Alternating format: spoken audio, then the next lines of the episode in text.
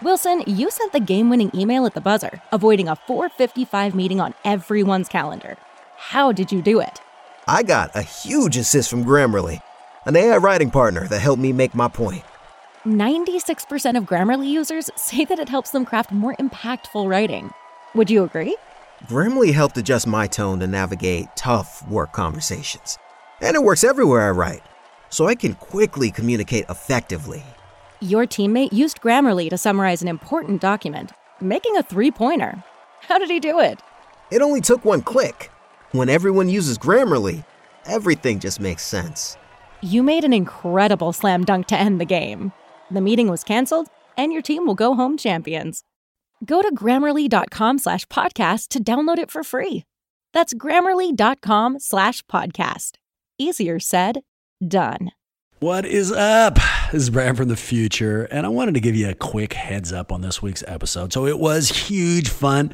We had Wes on, and we went through our first mailbag segment where we took listener questions, got huge Warriors news and knowledge on the table, and also shared some pretty embarrassing personal stories. And the reason I'm talking to you now is I apparently really enjoyed this episode. Maybe too much. I dropped even more F bombs than I normally do. So I wanted to give you the heads up that they are out there. In fact, there are so many of them that even though we beep them, they still might upset the delicate of heart. So if you are not a big fan of the four letter word, I understand. My apologies. This episode might be worth skipping. If you don't so mind them, then uh, hang on and enjoy. Either way, you know how much we appreciate you. Uh, and sit back and f- Maxime, just end it at either way, you know how much we appreciate you. We're gonna bring y'all into our huddle. You are in Warriors Huddle with me, Bram, joining me per usual, my boy and producer Marcus, What's up, Dub Nation? and our master of all things sound, Maxime. How's it going? Boys, we're going to be welcoming in Wes a little bit later on, but uh, before we do that, we're going to get to start up a brand new segment and one I am fired up for. Before we discuss it, let me check in with you boys.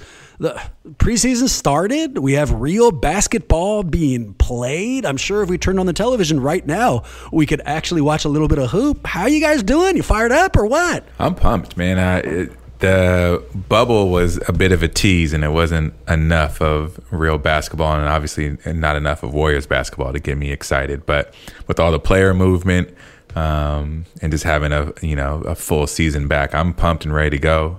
Want to see how the Warriors do in this Western Conference? It's stacked again as usual, but um, I'm looking forward to it. Looking forward to the challenge. Well, it's not just having hoop back, right? It's it's having hoop back and then having hoop back with the Warriors and then having hoop back with the Warriors and a Warriors team that actually has a shot in the games, unlike last year. You know, last year was fun. The bubble was fun. It was hoop. We love it. It's entertaining to watch. And I've used this analogy before, but last year, certainly during the bubble, and if we're being honest, during the regular season too, was like watching a great movie whose protagonist you didn't give a f- about. You know, I just didn't care how the games played out, principally because I didn't think the Warriors really had a shot. So getting to watch this stuff again now and feeling like the Warriors have a shot and having someone to root for is awesome. I forgot how much I enjoyed it. So yeah, man, I'm uh, I am back on board. Maxime, how's this podcast finding you? Hundred percent stoked. Yeah, I mean, Steph Curry, seeing him play again. I also I feel like um, Steve Kerr's opinions being way more excited about their potential than he was this time last year. It's infectious. I, I feel like I'm seeing it in Jordan Poole's um, market improvement. I'm seeing it kind of everywhere I look. I'm really, really looking forward to this season. I even like Jordan Poole's new hair. I mean, that's how excited I am to uh, to watch this year. And with that in mind, boys, let's turn to the new segment. All right, so new segment for us, not really like groundbreaking material. It's essentially a mailbag. And we reached out, and our listeners, who I love, by the way, I, I love your guys' sense of humor. I love your guys' support, the whole nine yards. Um, but in this instance, I loved your questions. We reached out for questions, they provided them. I have some gold in front of me. But there are some twists because, boys, I like twists. Twist number one. I, we don't really cover specific games um, or really even boring topics on this show. Instead, we like having big, broad, what I'll call lean in topics when it comes to the Warriors. And for me, what a lean in topic is so many conversations and podcasts, if we're being honest, talk about things you think you care about but when they start talking about it, you tune out. It's just words, blah, blah, blah, blah, blah, right? And then every now and again, they'll have a topic that makes you suddenly wake up and you lean in to listen to it. This podcast, gentlemen, specializes in lean in topics. So for these questions, we are looking only for information that is not only important to everybody, but entertaining to everybody, not just Stat Geeks. Twist number two we like being transparent and probably give up too much personal information. So, some of these questions are going to be asking for Warriors knowledge, and some of it is going to be asking for embarrassing, personal, uh, transparent stories. And hopefully, we'll be happy to give them. Finally, twist three. We're having some problems with the name. I don't have to tell you, gentlemen. You are the people I am fighting with. Uh, for those of you who are listening, Marcus and Maxime have identified a great name, Warriors Oracles, which uh, we could call the segment. And I'm hoping to be doing this segment very frequently. So we need a good title. My suggested title is a little bit more straightforward. I want to call it Top Questions of the Week. So here's where we first need your help before we start answering these questions. If you are listening and you have an opinion, you like one of these titles better, let us know. Uh, follow us up on Twitter because I'm going to put a vote out there. Uh, we are at Warriors Huddle and help us pick a title. With that in mind, boys, here's our first question. James in San Francisco asks, quote, We've seen a few preseason games now. We have a small sense of how these pieces fit within one another. Please, boys, Give us an updated answer on what you are excited for and what you are worried about going into the season. MT, take this one first. One thing you are excited for, one thing you're worried about now that we've seen them play a little. Um, I'm excited about James Wiseman. I think um, the reactions of him being in his first practice um, were shocking. Like a lot of people said, he's just a massive dude. He's got a lot of skill. He's very raw. But Steve Kerr said, um, think you know, when you compare him to David Robinson, compare him to sophomore in college at Navy, David Robinson, not, you know, multiple time All Star NBA champion with the Spurs, David Robinson. But even sophomore at Navy, David Robinson was averaging over 20 and 11 and three blocks. So, you know, that's big praise to Maxime's earlier point. Um, the tone from Steve Kerr last year when it was just a ton of rookies and we were young was very like, look, this is going to be a rough year.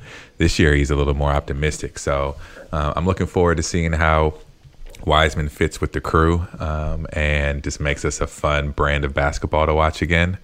And I'm worried about the rest of the West. I just think it's just so deep. It's just, you know, it's just tough. I mean, the Lakers and Clippers obviously are there. Luka is being talked about as being the league MVP. You have um, Houston if James Harden leaves, you know, otherwise they figure it out. They got to be in there. You have Denver, Portland, who made some moves. I think they're a dark horse.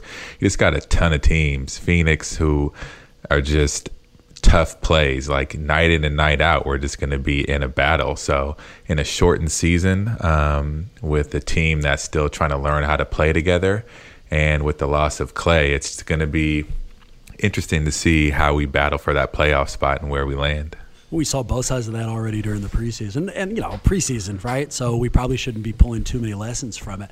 But in a matchup against Denver, who's considered top of the West, the Warriors looked better, and they were all over them. In a matchup against Sacto, considered bottom of the West, it took a fourth quarter comeback to kind of make up for a nasty halftime deficit. So yeah, man, the West is loaded. Uh, kind of taking them I don't know, out of turn, in turn, whatever the hell it is. One, did you guys see uh, Curry's quote about Wiseman in practice? Said he looked like a puppy who had been let out of the cage because he was just all over the place.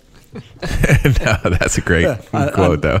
absolutely love that. Um, and then if we're looking for blatant optimism for Wiseman, and I think we all know that I always am, friend of the podcast, Monte Poole wrote this article basically saying the Warriors coveted Antetokounmpo. That's not happening anymore because Giannis uh, signed the re-up in Milwaukee. But if you rewind the clock and Milwaukee had first drafted Giannis. At that point, you know, it was all potential. It was like athletic upside, but no actual skill set. And he was drawing all these comparisons to Wiseman. So maybe the Warriors already have Giannis in the fold, and we just need a few years of development to figure it out. And then finally, that thing you said about both of you said about Kerr. Uh, yeah, I mean, it took like Kerr eight minutes during the training camp last year to basically come out and be like, "Yep, yeah, we're."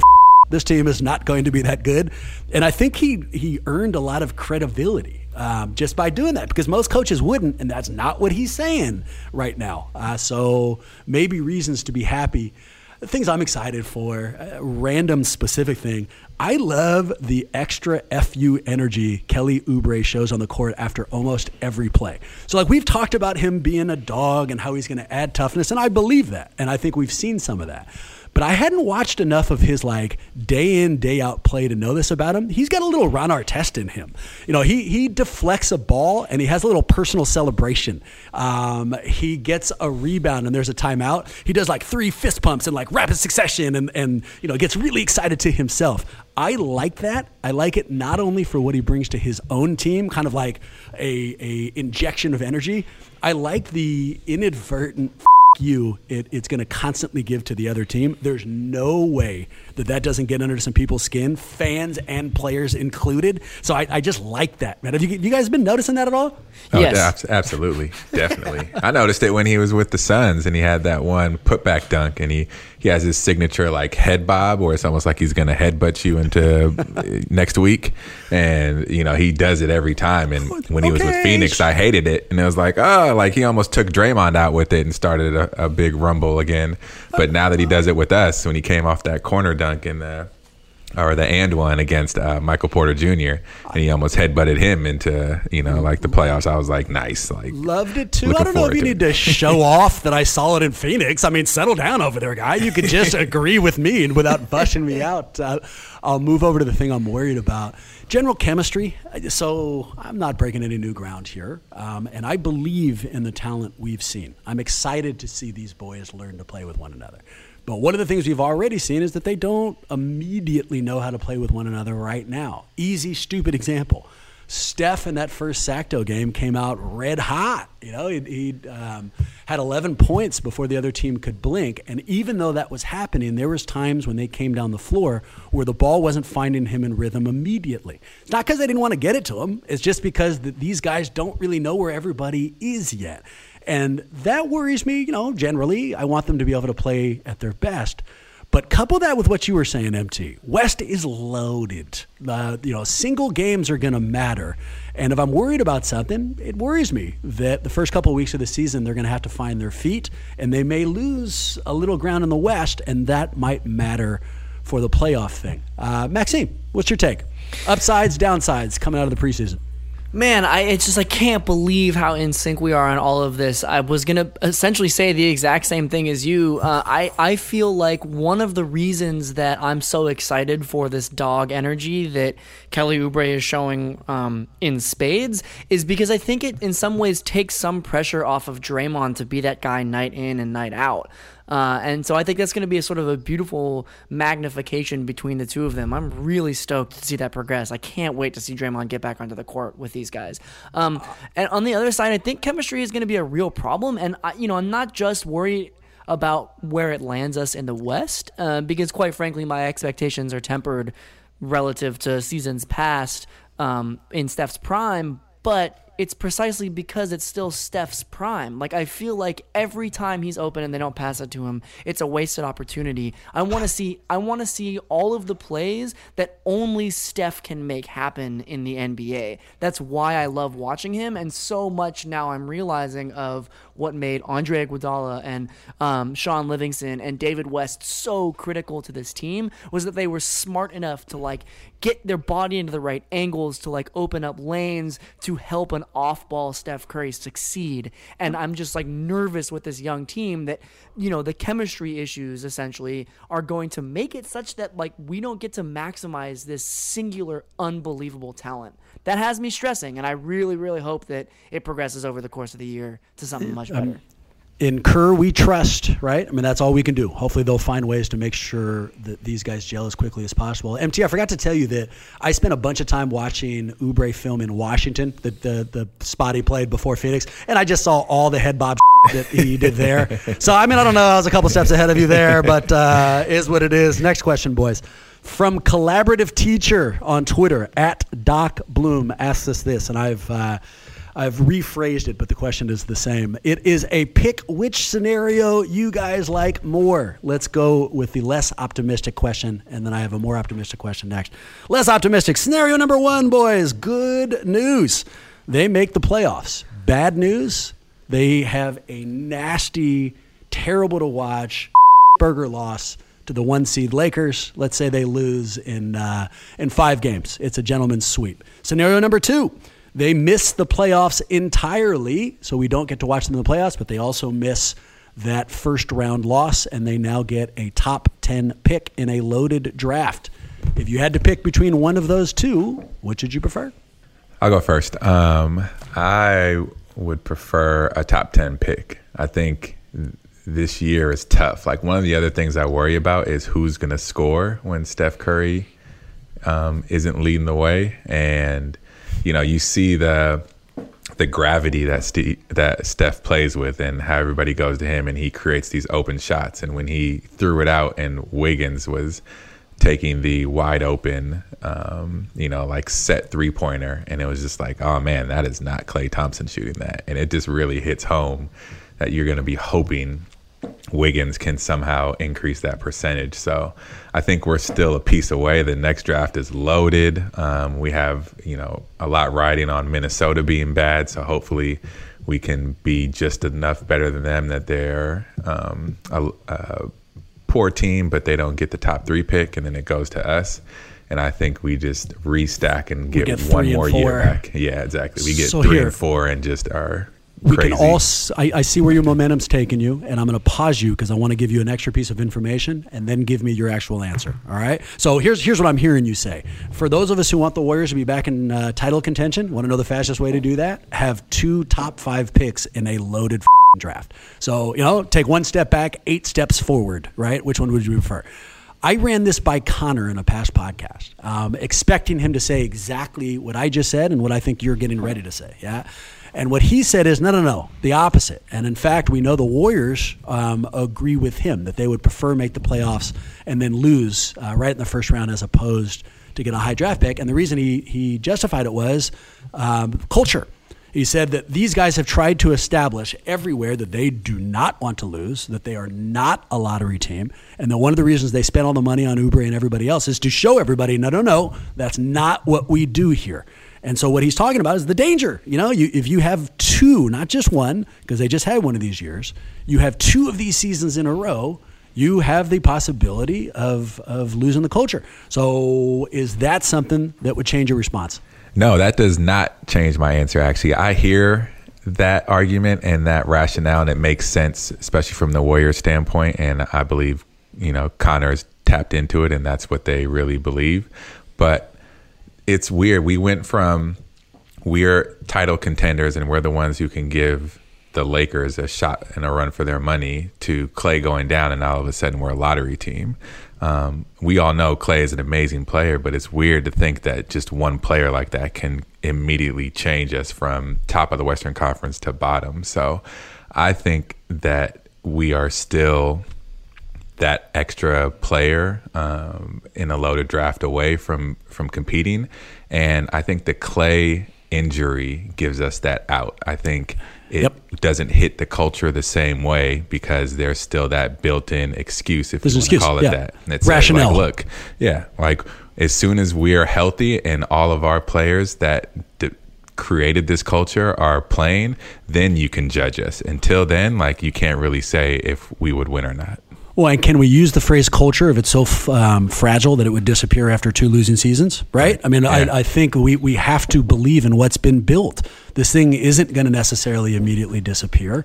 And if what happens is you add that kind of talent alongside, by the way, a healthy Klay Thompson, I feel like you could get over whatever losing habits could start immediately. When when Wes joins us, we'll run that by him too. For you, Maxime, let me give you a, a slightly more optimistic scenario question. See which one you'd prefer. All right.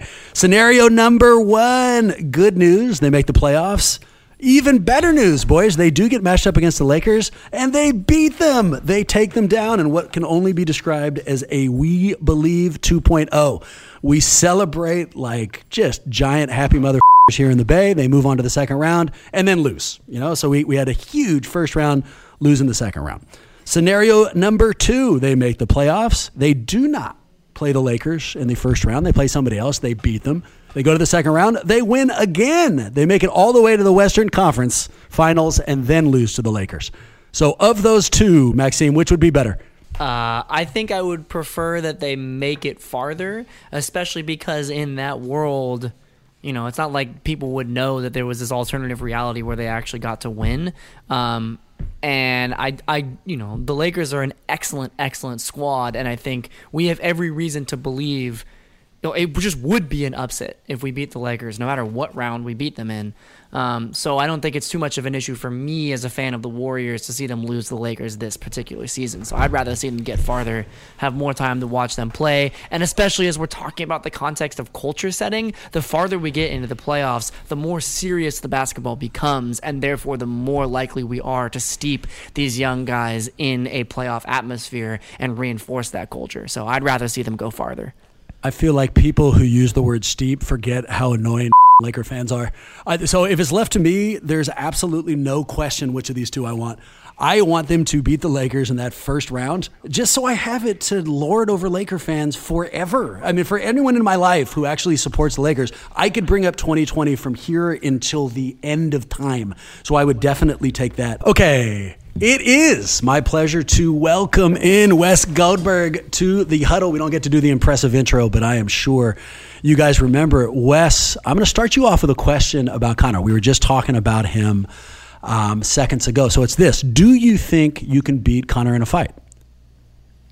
Jokes, jokes. That's not what I was going to say. Here's what we were talking about. Um, we established two different scenarios. So what we're doing is a mailbag. People were nice enough uh, to write us in some questions, and collaborative teacher wrote in and offered us two scenarios. He said, "What would you guys prefer for the Warriors' future? Uh, they make the playoffs and they lose to the Lakers in the first round, or they miss the playoffs altogether and they get another top ten pick."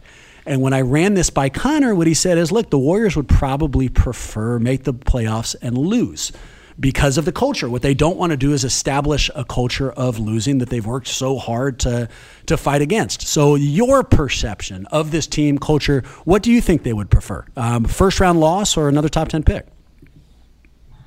I, I they would prefer a first round loss. Um, look, first of all, getting some playoff experience right now for this for this team might be the most important thing that they can do for next year. If when Klay Thompson comes back, this is a this is a title team. And look, there's some things that can change between now and next year. Kelly Oubre is going to be a free agent, uh, some other things, but to to get guys like Andrew Wiggins and Eric Paschall and Jordan Poole and and some of these other guys, just some legit James Wiseman, obviously, some legit playoff experience. If th- this team wants to maximize Steph's window, then you don't really want those guys getting their first kind of taste of the postseason hmm. next year, right? And uh, I think, yeah, the Warriors would prefer to even go to the playoffs and lose to the Lakers. I think that they would absolutely do that. Now, I I heard your your answer a little bit before I, I popped on, and, and that you you just never want to lose to the Lakers, and that's totally understandable. Like I get that, uh, but if it means that maybe next year you could beat the Lakers, right? You know, maybe maybe that that that's worth it. You kind of lose the battle, win the war. I, I don't know. So the kind of thing where you, see how you match up, see what you know who plays well in these scenarios, who can be trusted, that kind of stuff, so that you can mount a real offensive against them next year. It makes sense to me. What were you saying, too?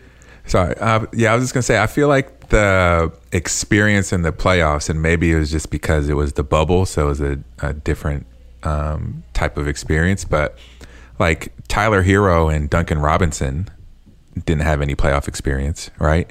And they played well. So I, I wonder if we put in too much on that. Like if we have two top 10 picks like in a loaded draft even if you don't use them both on young players they're super valuable and you can go get somebody with playoff experience you know and one two picks gets you more than one right so i just wonder like how much stock is actually put in what you learn from losing in the first round in five games to the lakers versus like being a team that is talented enough to shock people and actually make a deep run. Well, let's Wes- dig into that a little bit because I, I think you make a good point with Tyler Herro and Duncan Robinson. I think people think about stuff a little bit different and, and what rookies and young players could do. But Duncan Robinson had been part of Miami's team for two years, right? This I, he just sort of burst onto the scene, but it's not like he just came out of college, right? Like he's been part of their program and developing for years. You Tyler know this is in Wes's wheelhouse, right, MT? Yes. I think he has a Duncan Robinson facial tattoo. So, I mean, just sit back, dude, because you're about to catch two buckets of F- you. This is Miami news. Tyler Herro is unlike any player we've ever seen in the, in the league, so uh, you can't compare anybody to him. But no, but the other Roll the part too, with, with the other part too with Miami is Duncan Robinson and Tyler Herro were bracketed by a lot of guys who had a lot of experience. Jimmy Butler, Jae Crowder, Goran Dragic. You go down that roster, and it was an ex- Andre Iguodala, an experienced roster, right? And the Warriors, if they want to support Wiseman, yeah, they have Steph Curry, Draymond Green this year. Uh, Klay Thompson will, will go next year, and that's probably enough, right? It- uh, as far as and you know having Steve Kerr being the coach, that's probably enough. I, but I, I do think when you're asking guys like Kent Bazemore and Brad Wanamaker, who yeah, Wanamaker has playoff experience, but does he really? Like he was a kind of a bench guy for the Celtics, didn't really play a lot down the stretch. Uh, Bazemore, meh. I just I, I I wonder if they could use uh when you, when you talk about core guys like like I, I think about Andrew Wiggins. I keep thinking about him and Wiseman. You know, Wiseman's so raw, and and and Wiggins just needs he needs we need to see what he does under the stress test of the postseason. Uh, I, I think it's so important for those guys to have a little bit of playoff experience, but. Um, and then you look at like, yeah, Duncan Robinson played a major role for the Heat, but he had a really bad NBA Finals. He had one good game in that Finals. He did look a little like I, I think next, like he's going to be better in the playoffs. I think be- this year because of his experience in the finals last year. He did look like a fish out of water a little bit, and so uh, you know you can't take that playoff experience too much for granted. Even though yes, you can get a phenom, you can you can go out and acquire playoff players and stuff like that. But you this is the group, man. Like this is it, and uh, and you might be able to supplement it with some people down the uh, you know between now and then, but you got to get your core group some really valuable experience because also the other thing too is the West is a lot harder than the Eastern Conference. And if you want to get through Kawhi Leonard and LeBron James and Anthony Davis in that group, you better know what you're doing and not be and not shy from that moment. Of course, I, I'll- I'm going to give Yeah. you two names, MT. One um, does not support you. One does. Here's the one that does not support you: Montrezl Harrell. You know what we learned is the Clippers had no idea what he could actually provide them in the playoffs. Turns out what he could provide was nothing. And one of the reasons that they didn't make the Western Conference Finals is they didn't know they couldn't rely on him. They relied on him, and they failed in what should have been a title bid season. So from that circumstance, we'd probably want to know. You know, get a little bit of, of playoff experience, get a sense of what the hell these guys can do. Let me give you a name that does support you Michael Jordan. If Michael Jordan is in this next draft, we don't know, right? And we're talking about one of the greatest players ever, if not the greatest. I just don't feel like fighting with Wes right now.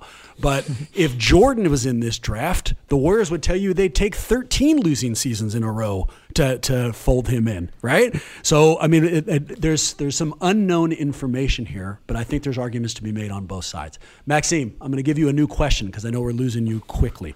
Corey in Missouri or Missouri asked this: What is your most embarrassing dating moment?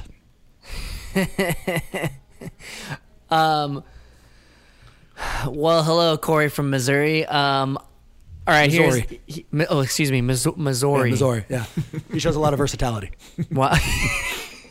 um, I have. So the deal is, I have had three over the course of my life. Um, serious, let's call them girlfriends, people that I've dated for for more than a year. And uh, I uh, I'm married to one of them. And excuse me. Somebody's bragging. That's right. I mean, yes. not not somebody, dude. It's Well, Maxime. You know I'm his trying name. to say that I, mean, have a lot of obvious. versatility um, as a as a as a relationship person. In any case, You said that wrong. I'm married to one of them, and uh, the other two I have both left physical facial scars on. Oh my god. So I didn't realize we were podcasting with Shia LaBeouf. Yeah, what's going what's going on over here? Yeah, where where is this story going, man? Uh, it's Corey, I'm sorry, I had no idea that this was the information we were going to get, but yeah, go ahead. This can be used as evidence, Maxine, too. So I just I don't know where you're going with this.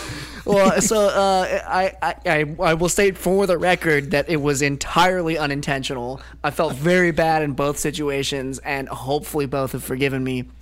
Um, the one that was actually more serious is that uh, I suggested to my girlfriend at the time that we climb up onto the roof of my house so that we could stargaze for a while.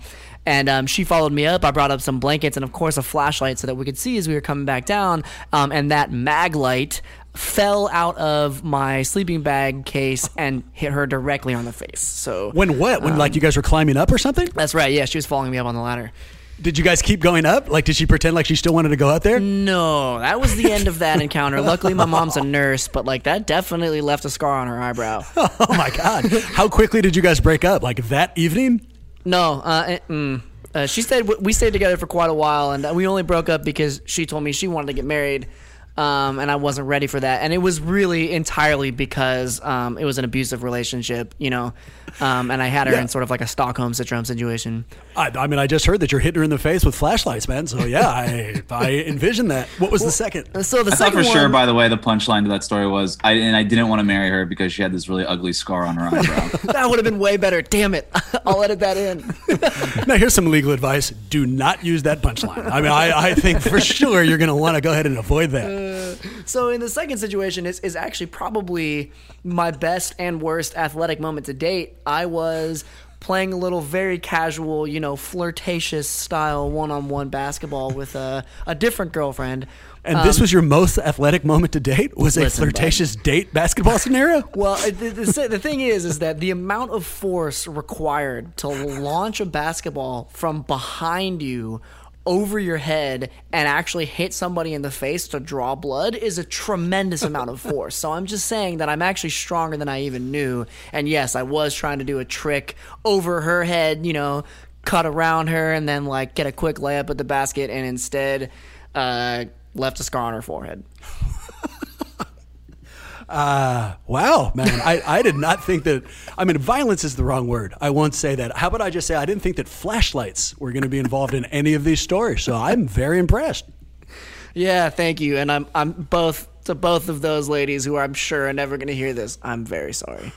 Yeah, well, they might hear it. I mean, I, I didn't hear that you injured their ears. It's possible that they are, in fact, out there picking up uh, all of this. And whether or not they heard it, I am pretty sure they remember it. I know I will never forget this back and forth. Uh, They remember it every time they look in the mirror.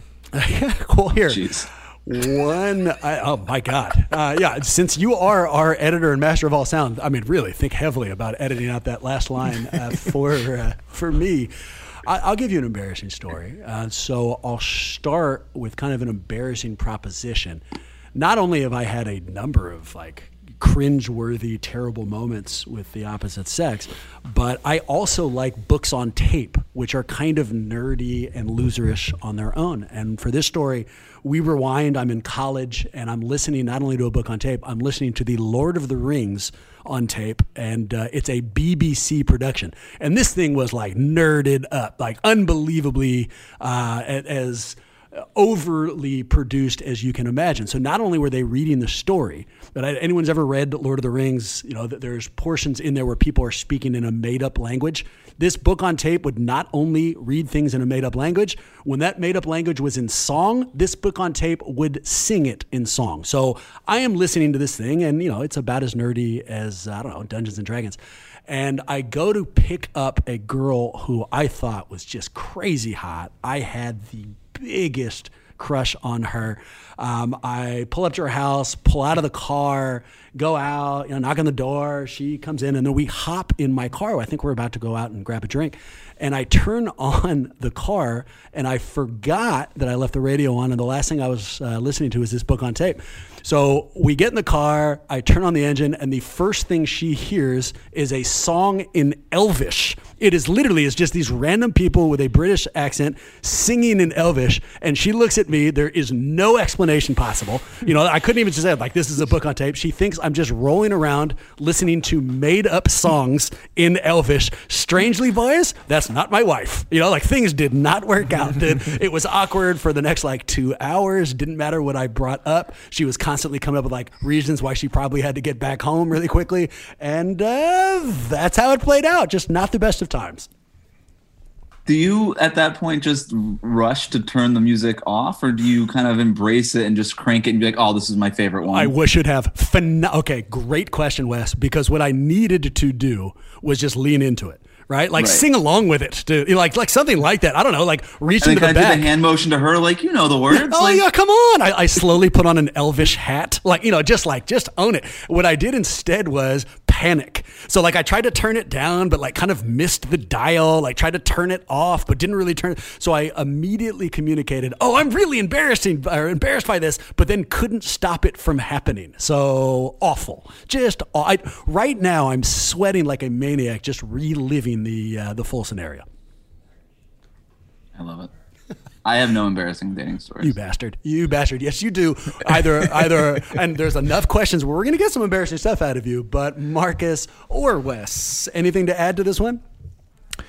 I'm like Wes. I haven't I, I don't have I guess I'm lucky. I haven't had too many super embarrassing ones. Oh um uh, kind of a funny story and it's related a little bit to Giannis. Um, so I was I used to live in Chicago, and my brother and I um, are just three years apart, but we look enough alike that a lot of people think we're twins.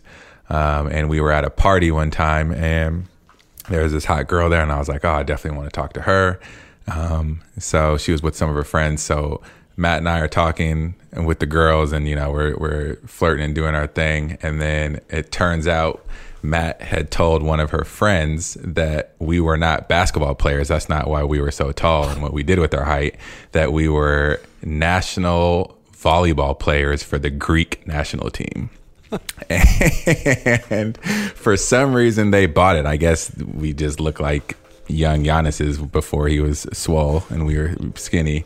Um, so for the whole night, you know, we're playing up that we are legitimately, you know, there in Chicago visiting because there's a big volleyball tournament and we're there representing the Greek national volleyball team.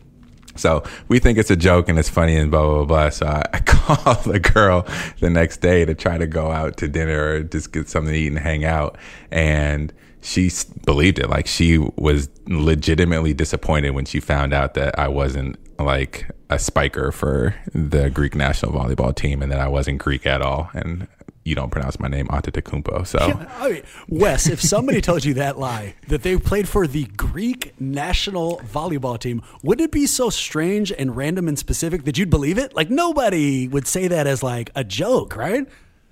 Yeah, that's it's one of those lies where it's so weird that it must be true. Yeah, you know, right. and and you know what? It, if you tell me that you're on the Greek national volleyball team and you are lying, I don't care like, I'll, let's let's just let's do that today. That's that's fine. I'll, I'll play along.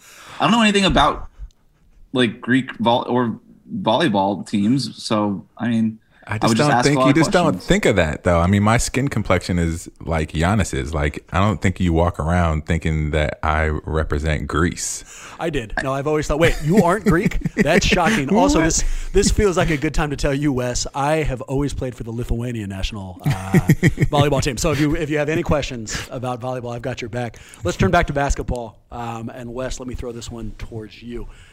Uh, Kevin in San Diego asks us, how many wins do you anticipate for the Warriors next year? Uh, okay, so I, I kind of keep trying to do the calculus where it's a, to, to, remember it's a 72 game season. Yep. I think in an 82 game season, this is probably a 48 win team. Yep. And so I'm really bad at math. I can tell you, it's about. I guess that's it's 43. About, yeah, it's, it's a little. It's about right. 41. I only know that because I thought they'd win 45 in mm. an 82 game season, and mathematically that turns out to 38. So I would imagine you're yeah about 39, 40, somewhere around there. Something like that. Yeah, I think that's and so slightly above 500, right? Which should get them in the mix for that for one of those last few uh, playoff spots. I know, Marcus, that your knowledge lays in volleyball, uh, but what do you think? Uh, how many wins? exactly. Um, Wouldn't I this team be a better volleyball team? I mean, don't sleep on Kevon Looney. I heard he's a wizard at blocking. But um, I hope yeah, the answer I- to that question, Wes, is no. Would they be better at volleyball than basketball? God damn, I hope the answer to that is no. I kind of think they would. Like, Oh, you James bastard. Wiseman just spiking ball. By the way, I do think vol- I've played volleyball once or twice, and not like a real competitive version of it. Just Not for you know, screwing around, and definitely not for Greece. I'm not that good, but uh, I think it is the hardest sport. I have no idea how anybody does it. It. I have. I also have zero hand-eye coordination, so that's probably a big reason why I'm not very good at it. But it, it, it's it's nearly impossible. But if you're just, it feels like if you're just big and tall and can jump high, then you're you, you're way better at it than anybody else, and you don't really need to know how to play. And that's exactly what this team is. I don't know that this team really knows how to play basketball that well.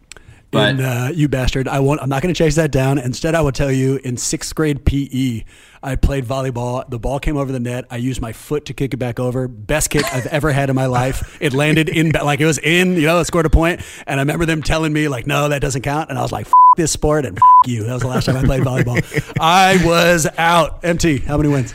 Um, I think you guys are right on the money. I'm going to go 40 and 32 and seventh seed in the West. Uh, Wes, here's a, I think, a very important one, um, and it's an open question. What player is going to lead the second unit in offense on the Warriors? So, what do you mean lead the second unit like on a, in a box score, or just sort of be the leader? Yeah, no. Who do we turn to? Um, You know, I mean, it, it, probably was slated to be Klay the way that they used to stagger the lineups. Um, But now, you know, when when the starters are out and when we can't lean on Steph, who do we turn to for offense?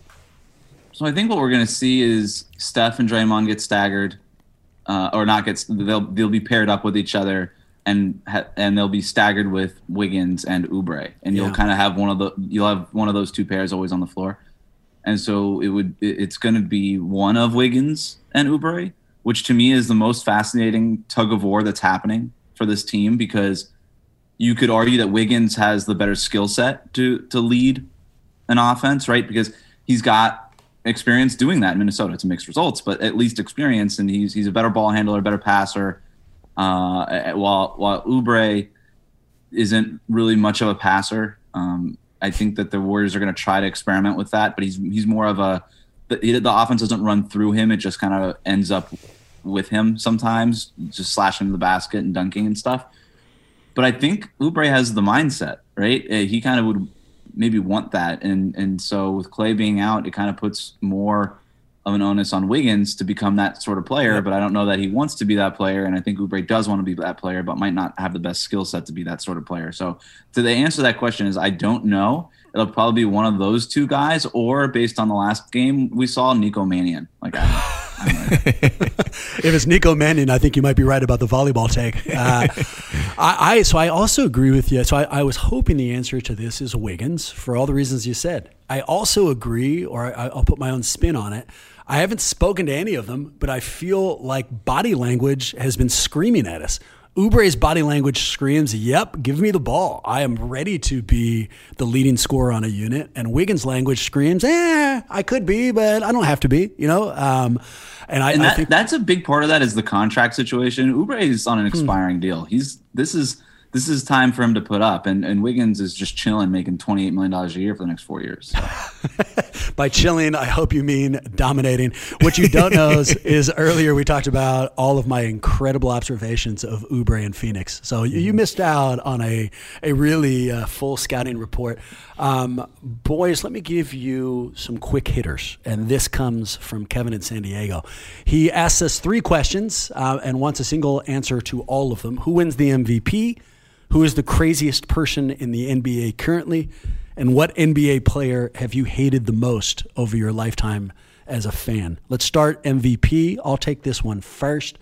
I think the league is going to want to uh, thank Antetokounmpo for signing the uh, five-year extension. Obviously, you know, the league is, doesn't decide it. It's going to be media members who ultimately vote. I think it is going to be Antetokounmpo who does it, but the uh, the overall theme this year will be backing Giannis. I think they will have another incredible regular season, and he wins it. And when I say the league wants it to happen, um, I think they just dodged a huge bullet uh, with the James Harden thing happening and him basically demanding out, the NBA was looking over the precipice of, I think, a media nightmare the perception would have been like there's no loyalty anymore and these guys can leave at the drop of a hat. I saw something on the ringer talking about it's the NBA is getting close to the Premier League because you know, these players can transfer franchises at any moment and they just dodged that. You know, if if Antetokounmpo had left, I think that that's the legacy they'd have to worry about. He now stayed so they can celebrate. No,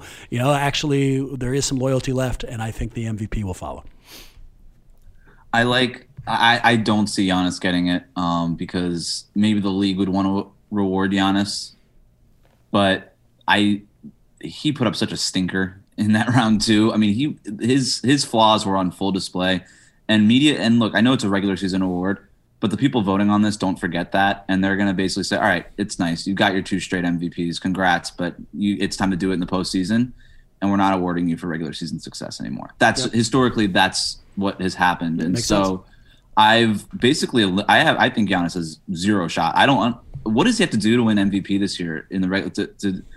He's not going to be able to silence those doubts in the postseason because he's not playing in the postseason yet. He's going to have to go out there and score like 50 points and 20 rebounds a game to be even, I think, in the conversation. Okay, you don't agree. You don't have to like really break down why you think I'm wrong. Who do you think is going to win it? Definitely not Giannis. I got it. Wait, do you think Giannis has a shot? I mean, if you could give me 10 reasons why he doesn't, that'd be go, go f- yourself, Wes. Who do you think is going to win it? It's going to be one of uh, Damian Lillard or Luka Doncic, and you can put all the money that you have, listeners, huh. on that.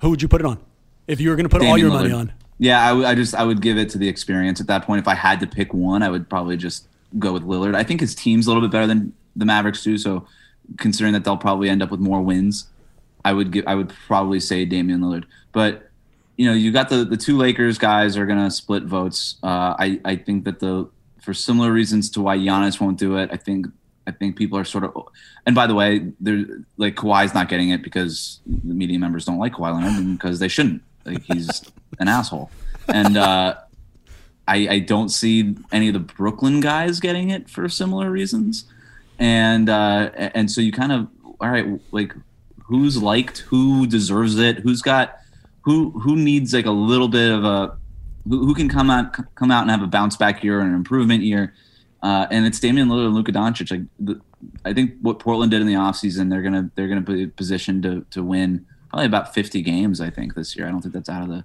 realm of possibility, even in a 72 game season. And then for Luka, I mean the dude's just amazing to watch, and he's kind of got that fun um, aspect to his game that is gonna get a lot of eyeballs and a lot of attention, and and and then a lot of votes. Uh, but he might be, you know, a year away from really, you know, earning it. You, you tend to these guys tend to not get it the year they earn it. They get it the year after they earn it, right? And I think Lillard's just been in the race so many years that it's going to be time to reward him. I think that's a great answer. I hate it. I hate that answer, but I think yeah. it's a great one. Um, it is. I, I, get the feeling that Marcus will probably agree with you. I'm positive, no, I don't. But I'm positive you won't agree with me either. Uh, yeah. Am I right about that? well, then I don't want to hear your stupid answer. But go ahead. Who you got?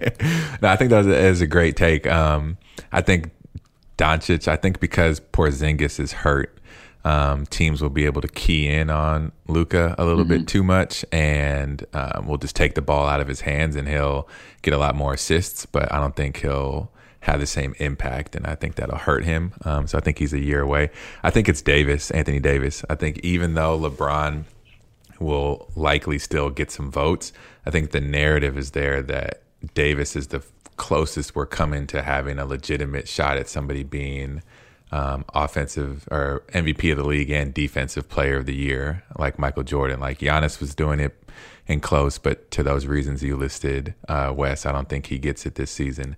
But I think Anthony Davis kind of propels into that light and into that position. They have a ton of national TV games, so he's going to get that exposure with the media members. And if he stays healthy, I think um, he ends up winning it over uh, Luka. You know, I've always said that I have problems pronouncing people's name. So, and, I, and I've said Giannis in the past. That's how you say Giannis Anthony Davis. That's how you pronounce it. well, good job then. yeah, there you go. Uh, second question. I'm assuming it might be a clean sweep, but I'll give my response. Who's the craziest person in the NBA? Oh, so we don't, you know, we don't have a, a window into all of their minds. We can only limit it to the craziness that's been shown to us. The person who has shown us the most craziness. I don't think I'm going out on a limb here. Kyrie Irving for me.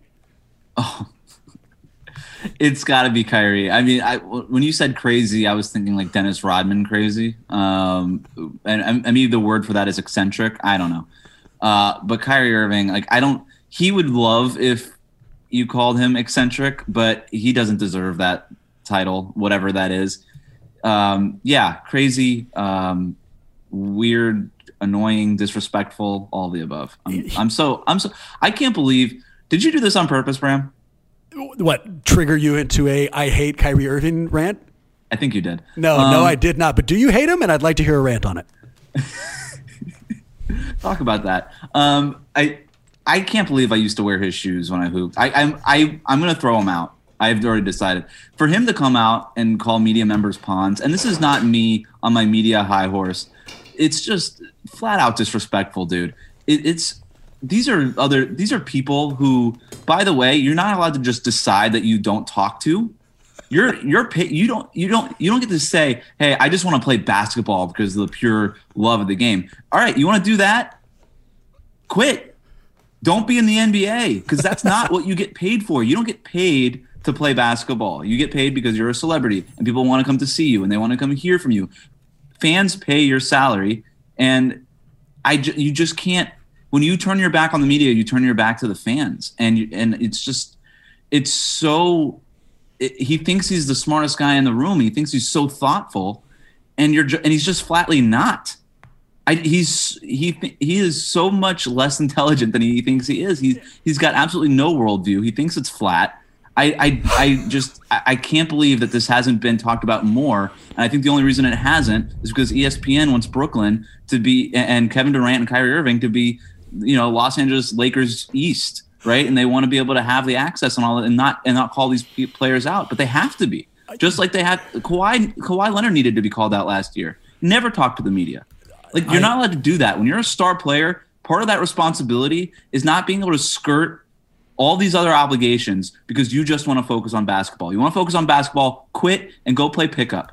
That's how you get to focus on basketball. That it's it's not okay, and I can't believe that major outlets like ESPN and all these people are not calling him out and, and, you can the NBA can fine them and they can do that, but it, it, takes the media to come out and say, you know what, this isn't okay. And if you don't want to talk to us, we're not going to cover you the way that you want to be covered, and we're not going to cover your bullshit anymore.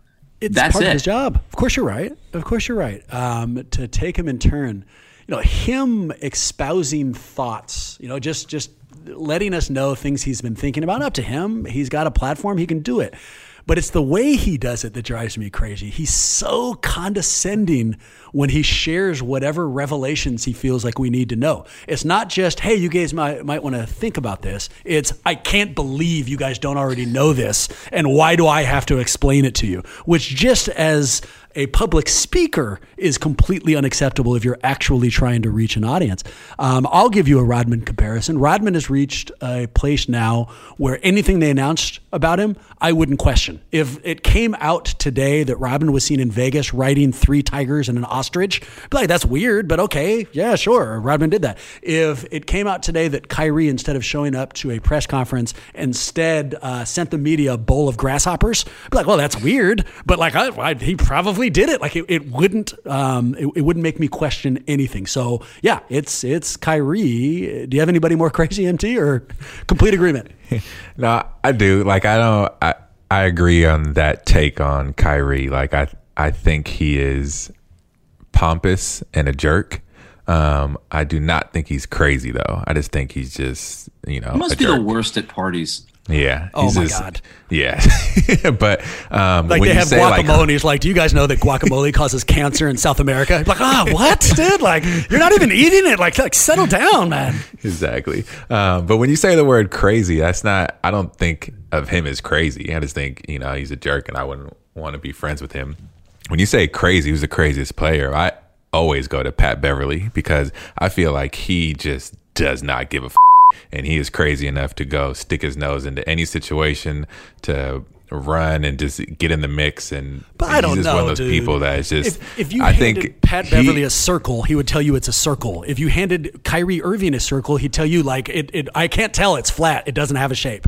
Like there's there's there's a different parameter here that we can at least use the word. I, I understand what you are saying, but I, I push back a little bit. Well, yeah. I mean, I guess it's just the definition of crazy, right? Is it unintelligible and just like it? Your definition of what it is is off the court or on the court. To me, on the it's on the court, and I just think Pat Beverley is is crazy.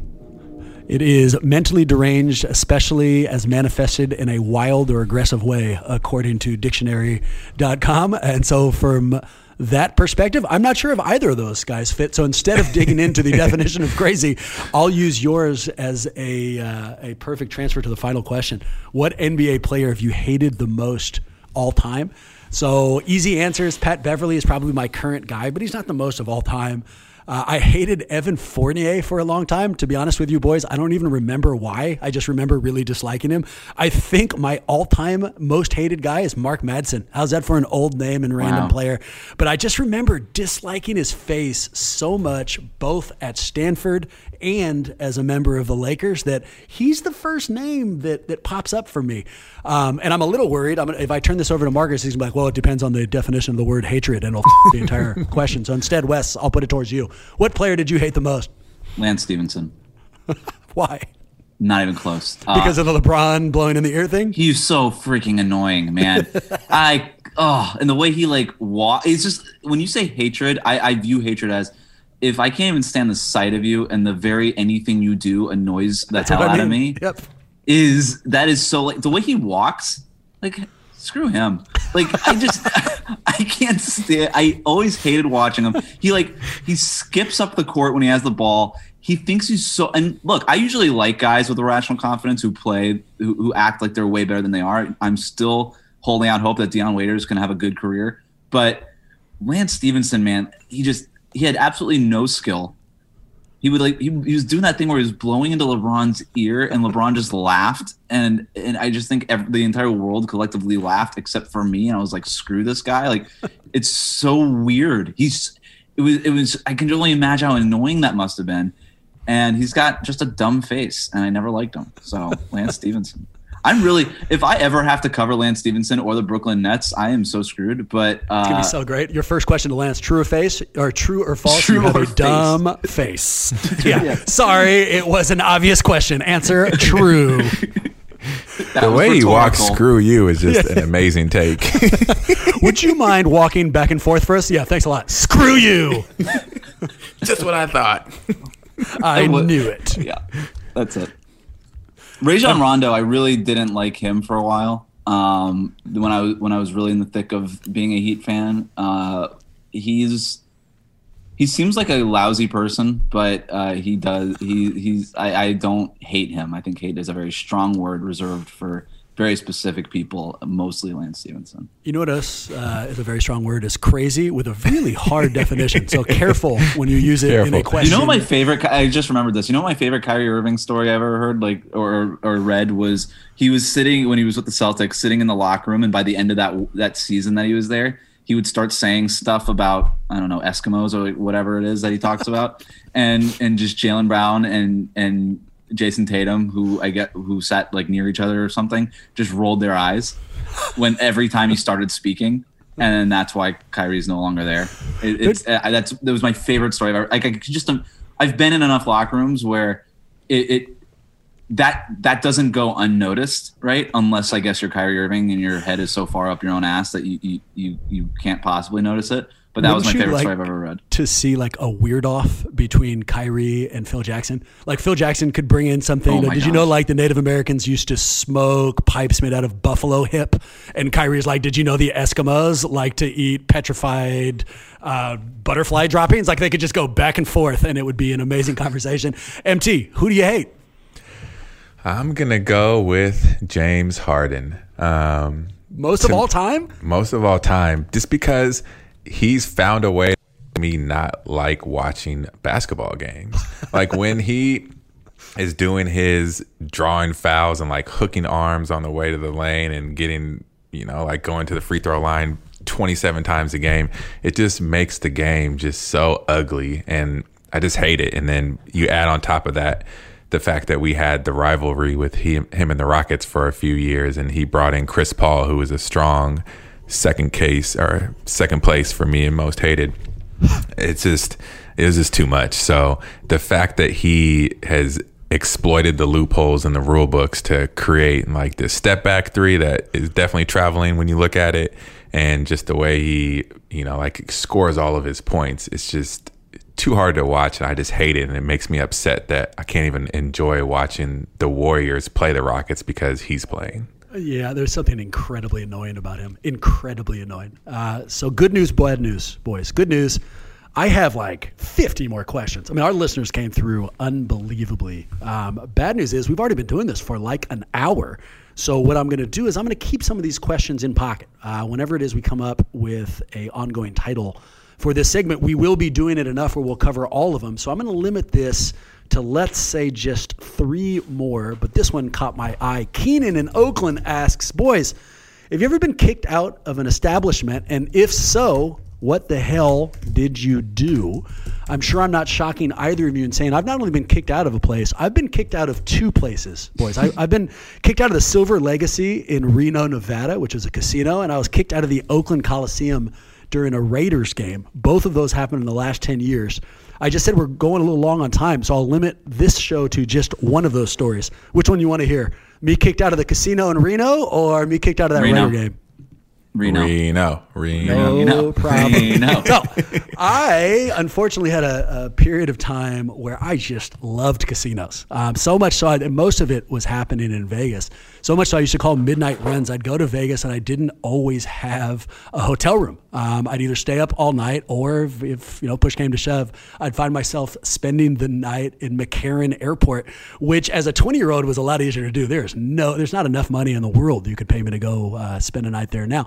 But because of that, I developed all these unhealthy gambling habits. And one of them was this roulette bet that's too boring to describe. Um, but the short version is it was a way that I would bet $200 to win back 300. So really you were betting twice as much out there to only get, uh, you know, I bet $200 only win 100 back. Um, what you were doing was betting the odds. So when it worked, it was great. You felt like you were cheating the system and the casinos could never actually catch you. When it didn't, you would lose $200 as fast as it takes them to spin a wheel. So for the story, uh, I was in Reno with some friends. My gambling kept me out a little bit later than everybody else, so I found myself coming back in to the uh, gambling floor of the Silver Legacy Reno. Which, by the way, for those of you who've never been to Reno, it's a hole. I'd like to tell you it's nice. It is not. It is hell of depressing. The only similar thing it has to Vegas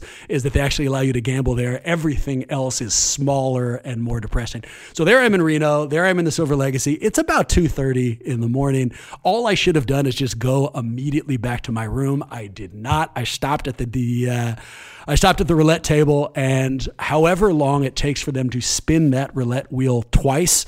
I lost $400. So I don't know, dude, like 30 seconds. And I did not have $400 to lose. I'm the only person on the floor. And I remember the dealer's name was Anna. Here's how I remember that. After the $400 was taken from me, after that last spin, she, you know, thanked me for playing. I looked her in the eyes and I said, You Anna. Now I regretted, boys. I regretted for sure. And the second I said that, two very large gentlemen came, grabbed me by the elbows, reminded me, I'm not know, sure if remind is the right term, that Reno was a quote unquote family environment and that I had to leave. And uh, my two follow up questions to them was one, where the hell were you five minutes ago? You could have saved me $400. And two, I think we use the phrase family environment differently because this is whole Reno, what are you talking about? So, yes, boys, I was kicked out and uh, it wasn't that pretty. If an if Reno were an NBA player, it would be the player you hate the most. I, I think that if Mark Madsen's career tumbled to Reno status, he would be really disappointed. That's how awful Reno is. If you guys, I, I'm gonna I'm gonna venture a guess, then give me a real answer. If I had to guess, I'd guess that neither of you have ever been kicked out of any place. Am I right? I have never been kicked out of anywhere. I've been places where friends or family members have been kicked out, but I have not personally been kicked out. MT? twice. So you can pick a story. One involves a club in Chicago, and one involves Raging Waters here in the Bay Area. Oh, let's go. Raging Waters, 100%. you pissing on slides or something, man? well, What'd you that do? one, yeah, that one wasn't really my fault. It definitely wasn't my fault, but I still fault. got kicked out. Raging Waters um, for our senior class trip was where we got to go as a high school. So we go there, we're having fun. Everybody's there. We're with multiple high schools there. Um, there's the lazy river, which you know obviously gets a little packed when you have a bunch of people there, and especially when you have high school students. So they were going a little crazy in there, but I didn't think anything of it. I was with some friends and we are hanging out. It's like two o'clock. We're supposed to be there till four, and at about two o five, you just hear on the intercom, "Will all students from Skyline High School please report to your buses?" and I was like, "Oh!" And everybody knew. You didn't even have to think about it. Like you just knew somebody did something and our entire high school got kicked out. So we were going to try to play it off like we weren't from Skyline, but um, we definitely got caught, found out, and we got You sent just to turned the to the person closest to you, like, I don't know who Skyline is. I play for the Greek national volleyball Exactly. team. I'm just here to enjoy some water slides. Wes, do you believe for a second that he had nothing to do with it? I feel like he was smoking blunts in the lazy river, and they're like, you need to leave right now. That's 100% what happened. hundred, a hundred percent what happened. Uh, final two questions. I'm going to give you a very fast one, and then ah, these are just too much gold. Well, let's let's go with the fast one. Wes to you. Uh, Donkey with two N's. Donkey in London writes, "Do you think Jordan Poole will have a 25 point game this year?" Uh, sure. Do you- I mean, like, I guess let's let's broaden it. Do you think? I mean, has his skill set impressed you to the point where what his role is this year? You know, do you think he he's capable of putting up a 25 uh, spot in the NBA, and he will? No. Actually, now that I've given it, Yeah, there you go. Yeah, I mean, you said that like it was definitely not, and then yes, okay, well, explain it. Yeah, I, I don't. That's such a weird question. Like, what if? So, if he technically scores 24, then no, he didn't pass the threshold. Yeah, but the man's Um, name is Donkey, and it has two ends. I mean, I don't know if you want to take shots at his question. kind of kind of don't like the question. Um, yeah, I, I I don't know that Jordan Poole is going to get the playing time, and um, he's I don't know his whole status on this team is really strange. It, it kind of feels like a make or break year for him, and he's Steve Kerr has basically already said that he's not going to be a core part of the rotation. So unless unless there's some, unless something happens in practice where he's just completely showing out and looks better than you know Damian Lee and Kent Bazemore and Brad Wanamaker and these guys, I just I don't see him getting the minutes. And uh, there's a chance that he could be leapfrogged by Mychal Mulder, you know, if he ends up making that 15 man roster. So I would say that he doesn't make. I, I would say probably yeah, he doesn't score 25. I don't know if he ever scores 20. I don't even know if he plays 20 minutes at any point this season. I have no idea uh, what what this season looks like for Jordan Poole. I I'm one of the most bullish people on him. I still think he's got really good feel for the game and stuff, but I just don't see the minutes. If you want, you can just tell Donkey you hate his question and his name.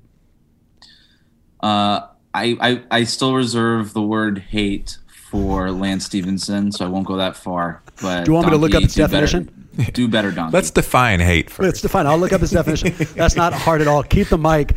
Uh, Wes Pinata for Black Lives at Pinata the Disco asks, quote, why do you think everybody thinks Kelly Oubre Jr. is so sexy? Is it the eyes? He's dreamy, man. Uh, it's it's the eyes. Uh, it's it's the uh, facial Hair? structure. Hair too, They're- right? And, So and the that's eyes kind of look like mascara a little bit. It kind of looks like he's wearing. I don't think he is, but it does kind of look like there's some mascara involved. there there is he's there's like a royal look that he's got going um he's he takes care of himself obviously and so the hair is a big part of that he's very manicured and look when you just put the effort in that's half the battle right you just put the effort in you put the effort in he carries himself as if he put that effort in look good play good type deal uh he's, he's and he's just very naturally handsome and so i why do why does everybody think that he's so good looking? Because he is really like he might be the best looking player in the NBA.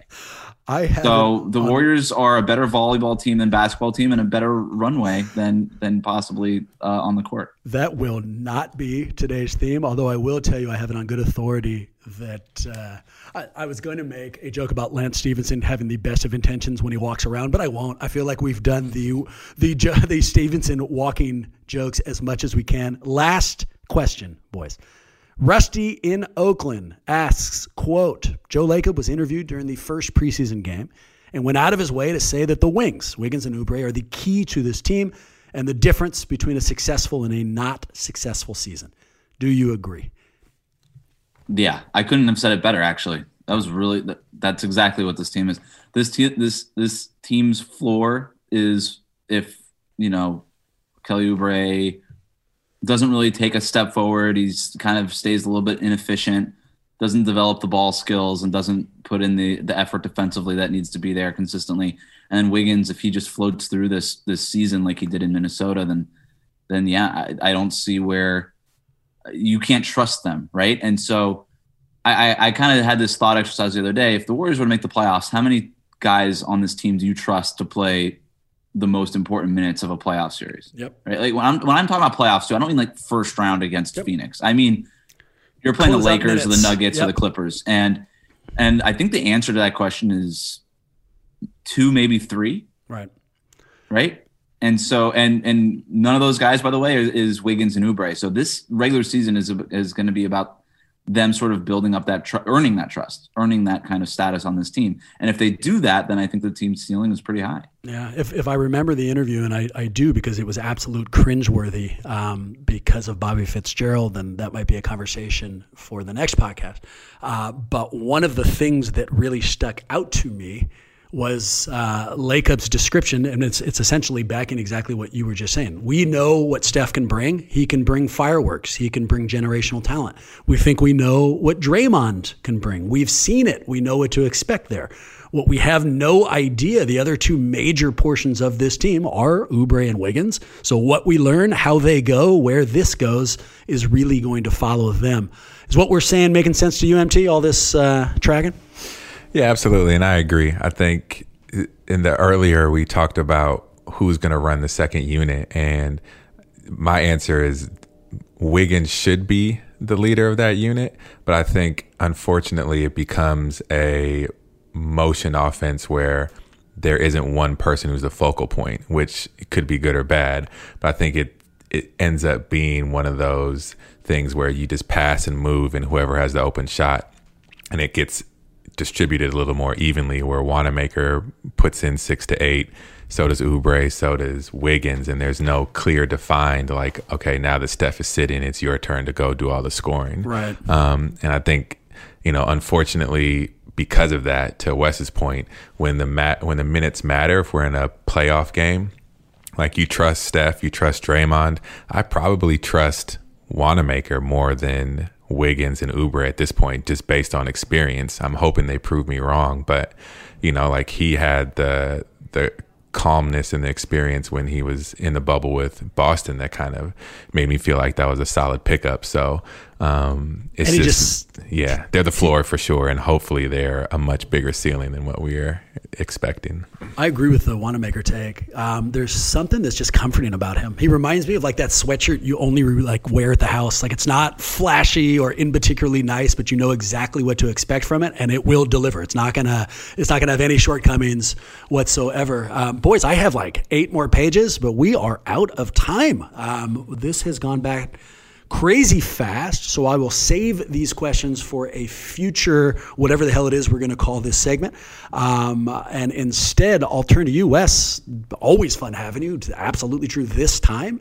Where can we get more Goldberg, man? For for those of us who need more Wes, where should we go? Uh, Twitter at WC Goldberg, Instagram at WC Goldberg. Uh, I am officially off of Tinder, so ladies. no embarrassing date stories to come for me, and uh, read the work over at mercurynews.com. Your Instagram account is still I love Lance Stephenson. that's where to find me. That's it. I, that's I thought so. Uh, for us, Twitter account. I've already said it at Warriors Huddle. Instead of pimping anything else, um, I'll share some kind of fun news. So it sounds like Too Short and E40 are set for a rap battle this Saturday on Verzuz, which is a popular streaming service. In honor of that, at some point this week, we're going to re-release one of my favorite past episodes in the show, and it's the one where I interviewed Too Short right after the Warriors championship in 2015. Um, so enjoy. You will hear me try as hard as I can to kiss his ass and seem uh, somewhat entertaining. Uh, but with that in mind, go Warriors. Hopefully, we'll see you next week.